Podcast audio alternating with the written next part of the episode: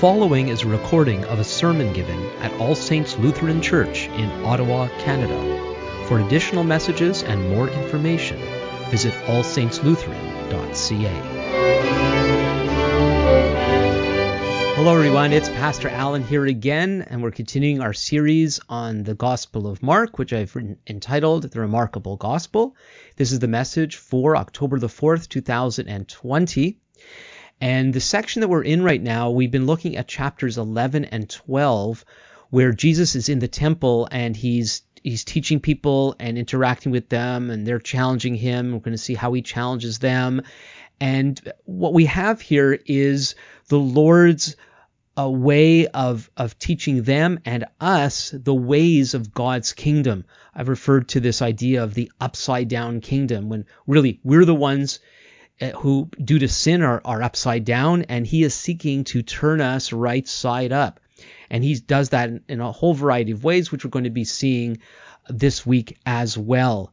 Often I read more than what we're going to focus on, but this week I'm just going to read the passage that I am going to be uh, teaching from uh, today. So let's read Mark chapter 12, verses 28 through 44. And one of the scribes came up and heard them disputing with one another, and seeing that he answered them well, asked him, Which commandment is the most important of all? Jesus answered, The most important is, Hear, O Israel, the Lord our God, the Lord is one. And you shall love the Lord your God with all your heart, and with all your soul, and with all your mind, and with all your strength. The second is this, You shall love your neighbor as yourself. There is no commandment greater than these. And the scribe said to him, You are right, teacher. You have truly said that he is one, and there is no other besides him. And to love him with all the heart, with all the understanding, with all the strength, and to love one's neighbor as oneself is much more than all whole burnt offerings and sacrifices. And when Jesus saw that he answered wisely, he said to him, You are not far from the kingdom of God. And after that no one dared to ask him any more questions. And as Jesus taught in the temple, he said, How can the scribes say that the Christ is the son of David? David himself, in the Holy Spirit, declared, The Lord said to my Lord, Sit at my right hand until I put your enemies under your feet. David himself calls him Lord. So how is he his son? And the great throng heard him gladly.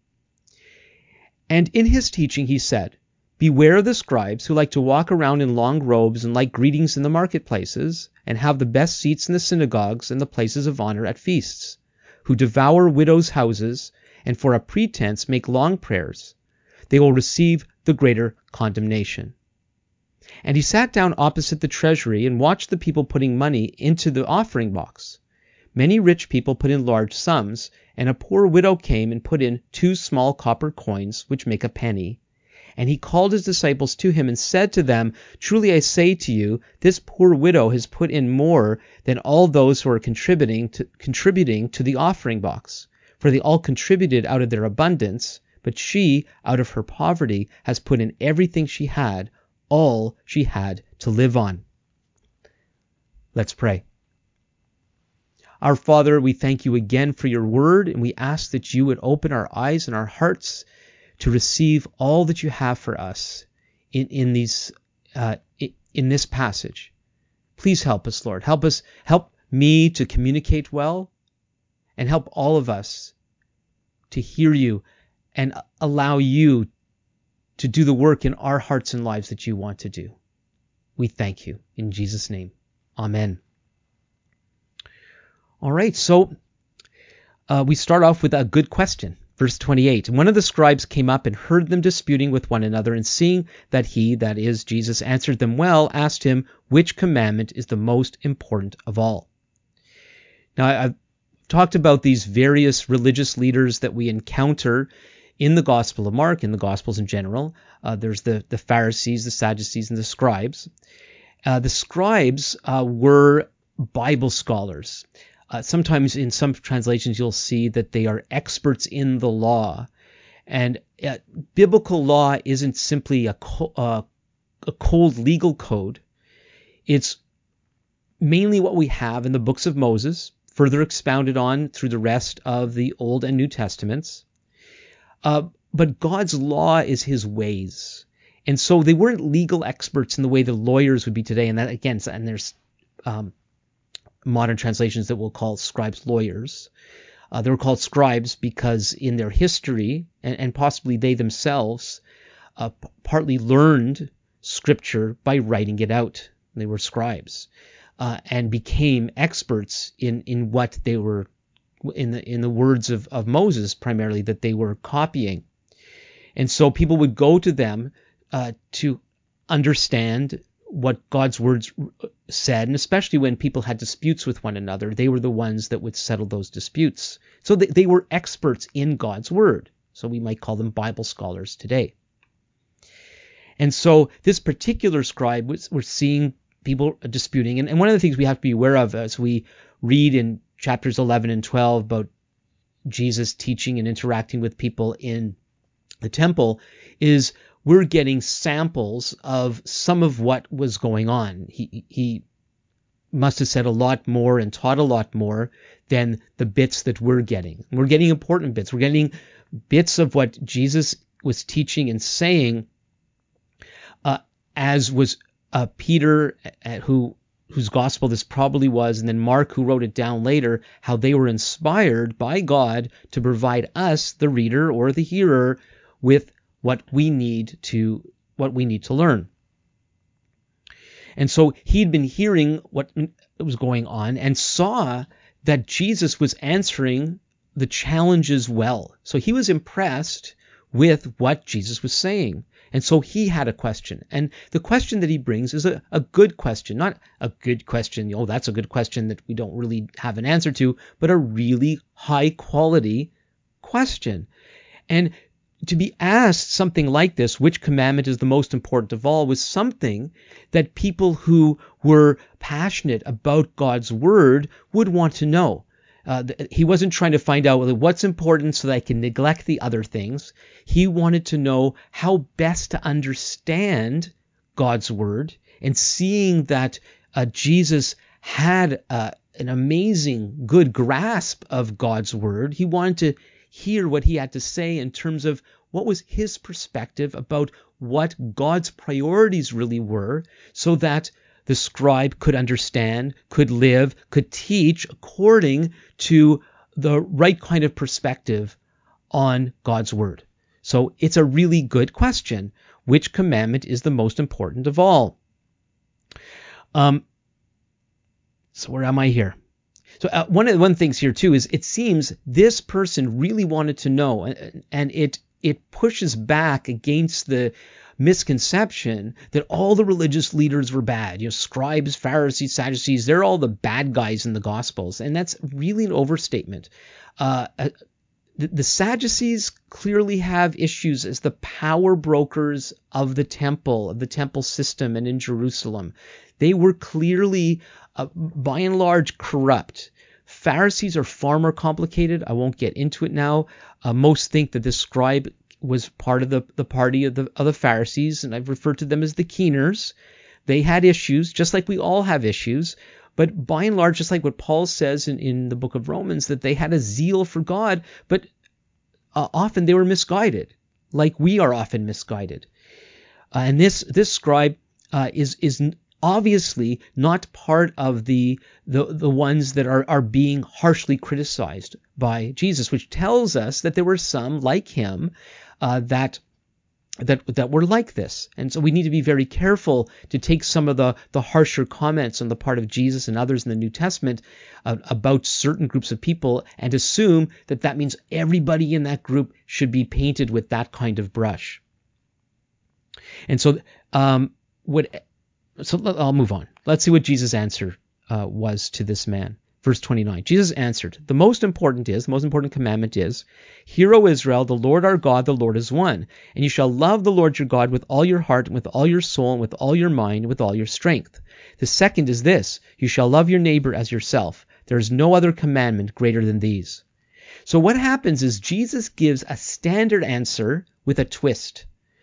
So he's asked, What's the most important commandment? And what he starts by saying, the, what he begins with, is not a surprise. He starts with what's called the Shema. It's the most important statement. People sometimes call it a prayer. It's not really a prayer. It's it's a statement that God gave to Moses in, in Deuteronomy chapter 6. Shema Yisrael Adonai Eloheinu Adonai Echad. At some point in Jewish history, maybe going back before Jesus, um, we don't know when this started, but religious Jewish people say this every day and continue on in that passage just like Jesus did. Now, in the other two Gospels where we have a similar interaction, we don't know why Mark and Luke don't record the first part of the, that paragraph from Deuteronomy chapter 6 that begins with Shema Yisrael, Hear O Israel. It's possible in the minds of the hearers in, in, in no matter what how much of the passage is quoted, they would understand this. And uh, we see it's, it's an important part of the interaction that this scribe has with the Messiah here. So in, by Jesus answering the question this way, he's grounding his answer in standard Jewish thought. And as we un- seek to understand what Jesus is correcting, as he's interacting with religious leaders and other people in his day, we need to be careful not to throw out babies with bathwaters uh, and overstate uh, what what he's criticizing. He never criticizes the Word of God. He actually draws people back to the Bible. We saw that way earlier on when the Pharisees were asking about the washing of hands, something that God never commanded. And then they they thought they were being very spiritual by adding this to the ways of God. And we have to be very careful um, in in making our customs. Uh, uh, portraying them as if they are God's word. And we do all have a tendency to do that. And we have to allow God to correct that when we make important that which God Himself has not made that important. Now, right now, it's important to wash hands because we're in the middle of a pandemic, and washing hands before we eat for health purposes is is very, very wise, but it's not a commandment from heaven. And we, we, we should not divide people over hand washers and non-hand washers from a from a heavenly perspective and who's in who's out and that sort of thing, which had become something that the Pharisees, those religious leaders, had done. And, and so we need to see how we have overstated or added to what God is telling us and how we relate to other believers and, and to non believers too. Like, what are the requirements to truly be a child of God? We need to be careful not to add extra to what God has demanded. Um, and so Jesus starts with a standard Jewish answer that everybody would agree with. Uh, Hear, O Israel, the Lord our God, the Lord is one. You shall love the Lord your God with everything you've got. And then he then he adds, he's and the second is like it, and he groups this other commandment with the first one and and and turns them into a an integrated uh, unity that that somehow in order to understand God's priorities of what he's calling people to do, you cannot separate this second directive from the first. The first is uh, the God of Israel is the only God. He's God alone.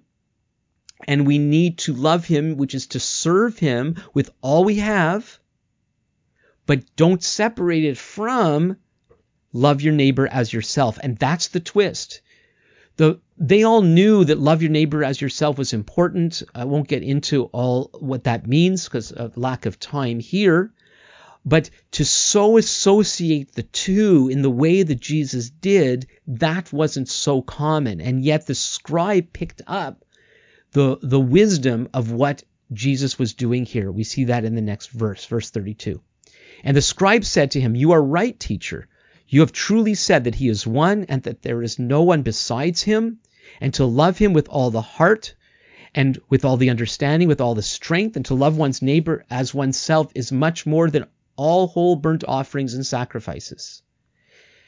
And, and so, if you think about it, it's kind of interesting that he would say this. So, note that he's impressed by the priority that Jesus gives to love God and love your neighbor and the way he puts them together.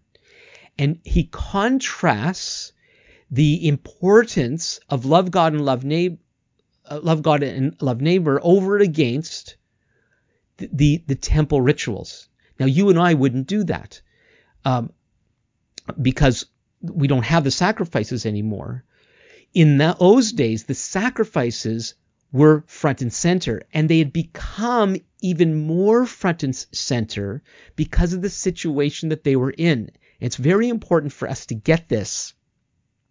When the scribe congratulates Jesus, well, good answer, teacher, he saw what Jesus was doing.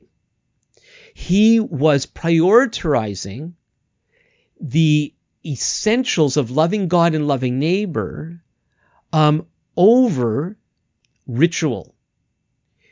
And I think we all understand that. And in fact, the people of his day should have understood that too. But for some reason, they weren't. And I'll, I'll explain, I'll, I'll, try to explain what all this means. So first of all, we need to realize that it wasn't, it wasn't radical uh, for Jesus or the scribe to think in terms of love God, love your neighbor as more important than the ritual. Remember, the rituals were important because God commanded them, um, but they needed to be kept in perspective. They needed to be in proper priority with what God was calling people to do. And never should the ritualistic aspects of God's word t- uh, take priority over the core of loving God with all we've got and loving our neighbor as ourselves. Now, they should have known this. Uh, in 1 Samuel, uh, first chapter of Isaiah, seventh chapter of Jeremiah, this, and sixth chapter of Hosea, sixth chapter of Hosea, this is explicitly addressed. We don't have time to get into them all, but uh, one of the uh, more famous ones is when King Saul in 1 Samuel was told by God to annihilate these evil people, but didn't. And when the prophet Samuel confronts him, uh, Saul said, Well, look what I did. I took some of the finest animals what they had and made them as a sacrifice to the Lord. And he is so chastised for this. Samuel said, uh, verse uh, 1 Samuel 15 22, Has the Lord as great a delight in burnt offerings and sacrifices as in obeying the voice of the Lord? Behold, to obey is better than sacrifice, and to listen than the fat of rams. All the people knew this story. They knew that. They knew that obedience to God was was number one, and we didn't take, and we should never take, um, like do activities for the Lord as some sort of excuse for not obeying Him. And, and yet, that's what Saul did, and that's what the people in Jesus' day had been doing. The people knew Hosea 6, verse 6 where God says, For I desire steadfast love and not sacrifice, the knowledge of God rather than burnt offerings. God wasn't saying he didn't want sacrifices at all, but they needed to be kept in perspective. So the people and the leaders should have known this. And if they were given a theology test, they probably would have answered it correctly. And yet something was going on in their day that was that was eclipsing true obedience to God. It was getting in the way. And we need to we need to hear this. So what had happened was the temple, which was really important, it was something that was of God, the importance of the temple had taken over er, almost everything. Um, and it's very understandable how that happened. Because here, the Jewish people were under Roman occupation. Roman soldiers were everywhere. And this was a sign to them that something was not right between them and God because foreigners were ruling their lives. And they knew that that was a very bad sign. These were pagans with their pagan ways and worshiping idols in what people call the Holy Land. This was wrong, wrong, wrong, wrong, wrong. And yet, Caesar had allowed the Jews to not have to do the pagan rituals. And that was pretty good. Second, they were allowed to have their temple. So you could see how the people could be looking at the temple going, ah, I know things are bad, but they're not that bad because look, we still have the temple. And also, we must do everything to keep the temple and to keep the temple ritual, even it means if even if it means compromising with Rome to do so. And so what had happened was the temple ritual, uh, led by the priesthood, led by the people called the Sadducees, they had become corrupt in order to preserve what they thought was what God wanted. And so they were willing to sell their souls for, for preserving what they thought was, was God's ways. And when you do that, you actually become blind to God's ways, just like Saul. And you sell your soul to the devil in order to preserve what you think is godly religion. And that is something that we need to hear today. Are we selling out? Are we finding our identity in our traditions, in our buildings, in our in the, what we've always done? Or are we loving God with everything we've got and truly loving our neighbor as ourselves? So Jesus responds to to the scribe's response. He here's his evaluation what the scribe said. Verse the beginning of verse 34. When Jesus saw that he answered wisely, the scribe answered wisely, he said to him, You are not far from the kingdom of God. Now, from my reading, nobody understands why did he say this to him? Why does he say, You are not far from the kingdom of God? Like, oh, goody. Uh, what does that mean, not far from the kingdom of God? Except it's possible, it's a challenge. How many of us are not far from the kingdom of God? We're near it, but are we in? Have we truly given ourselves to, to the Lord Jesus as God is calling us to? Or are we kind of on the periphery, like the scribe, sizing up the situation? Oh, you're a good teacher. I like what you have to say. And we can have a good discussion. And you know that I answered well and all the rest. Oh, oh, goody. Because that's not necessarily good enough. Have we truly given ourselves to the Lord as He's calling us to? Second half, verse 34. And after that, no one dared to ask him any more questions. And that's a statement probably about everything he's been saying up to that point.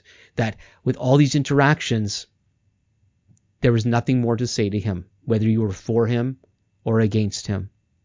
Verse 35, we begin to see Jesus now challenging the people himself. They're not asking him questions. He's speaking directly to them. And as Jesus taught in the temple, he said, How can the scribes say that the Christ, the Messiah, is the son of David? David himself, in the Holy Spirit, declared from the beginning of Psalm 110 that David wrote, David wrote this The Lord said to my Lord, Sit at my right hand until I put your enemies under your feet.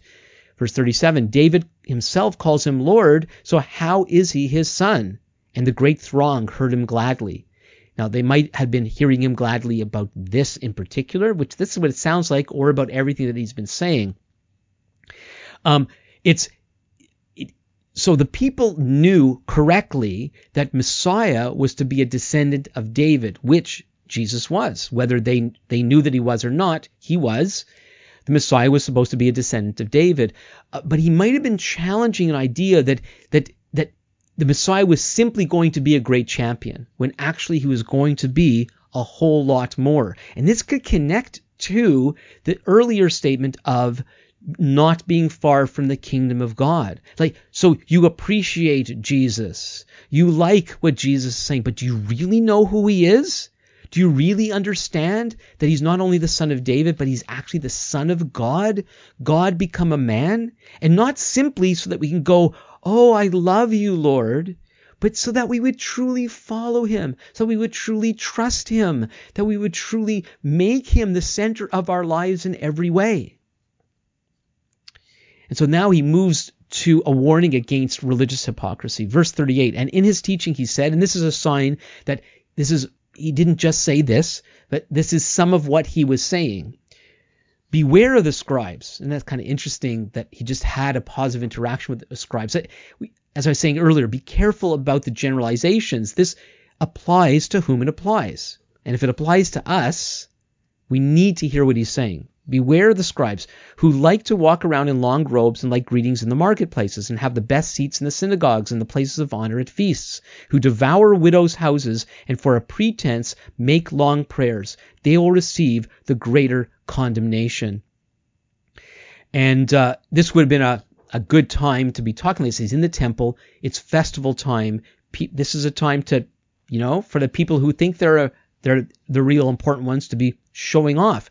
And often, you know, when we show off, you know, there's times we know we're showing off, but there's other times, you know, we're you know, we know who we are. We know we're the important ones. We know, you know, we're the ones that contributed to the whatever, and it wouldn't be these people wouldn't be able to meet here if we didn't contribute to the whatever. And you know, maybe we're not in the kind of congregation that puts up plaques honoring the the big givers, but we know who those people are, and they know who they are. And and thank God for the people who who uh, are wealthy and give, but what's their attitude?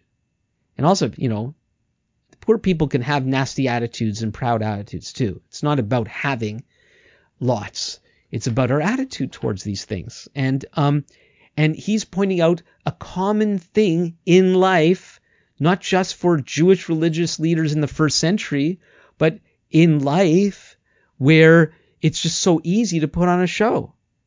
When actually they're being unjust towards the poor and the needy and yet showing off and there's just so many ways that we can do that.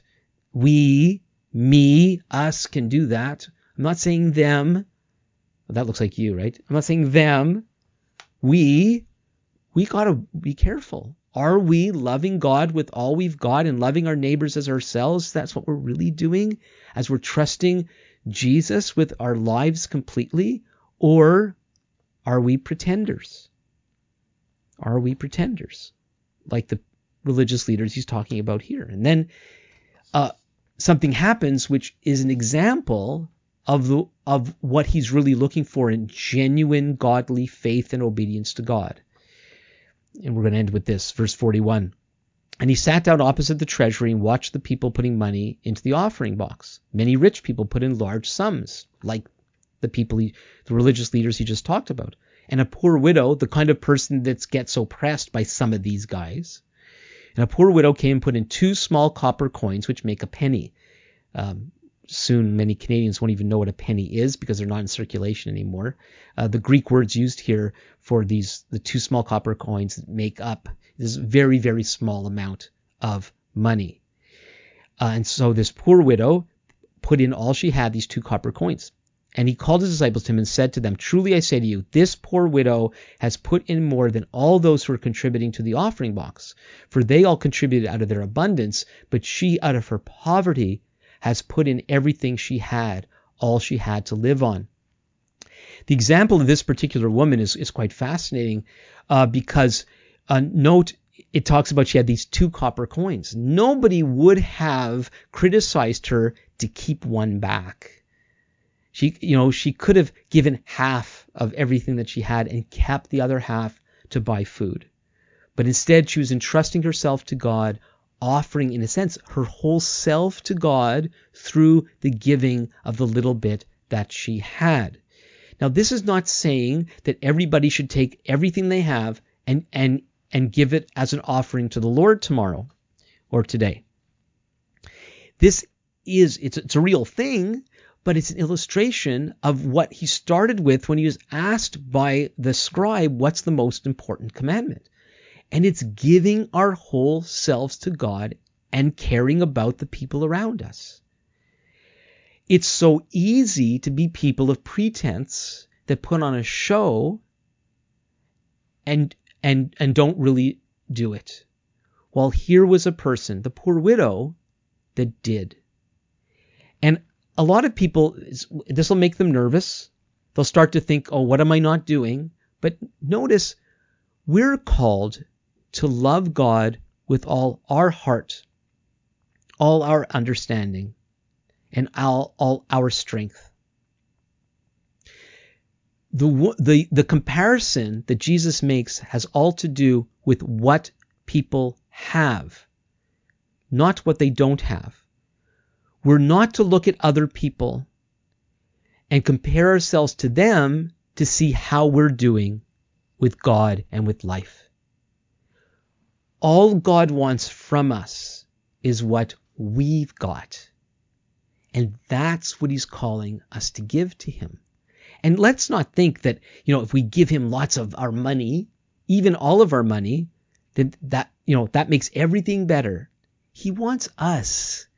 He wants us to hear him. He wants us to obey him. He wants us to serve him with all we've got, whatever that is. Let's pray.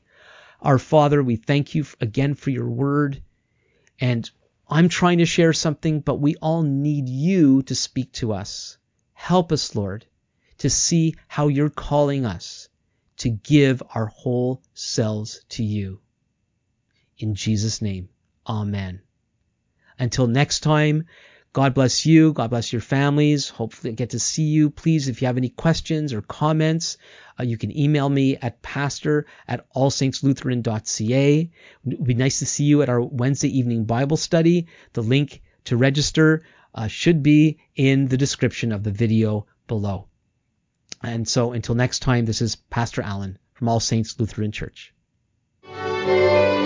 Thank you for listening. For additional messages and more information, please visit us on the web at allsaintslutheran.ca.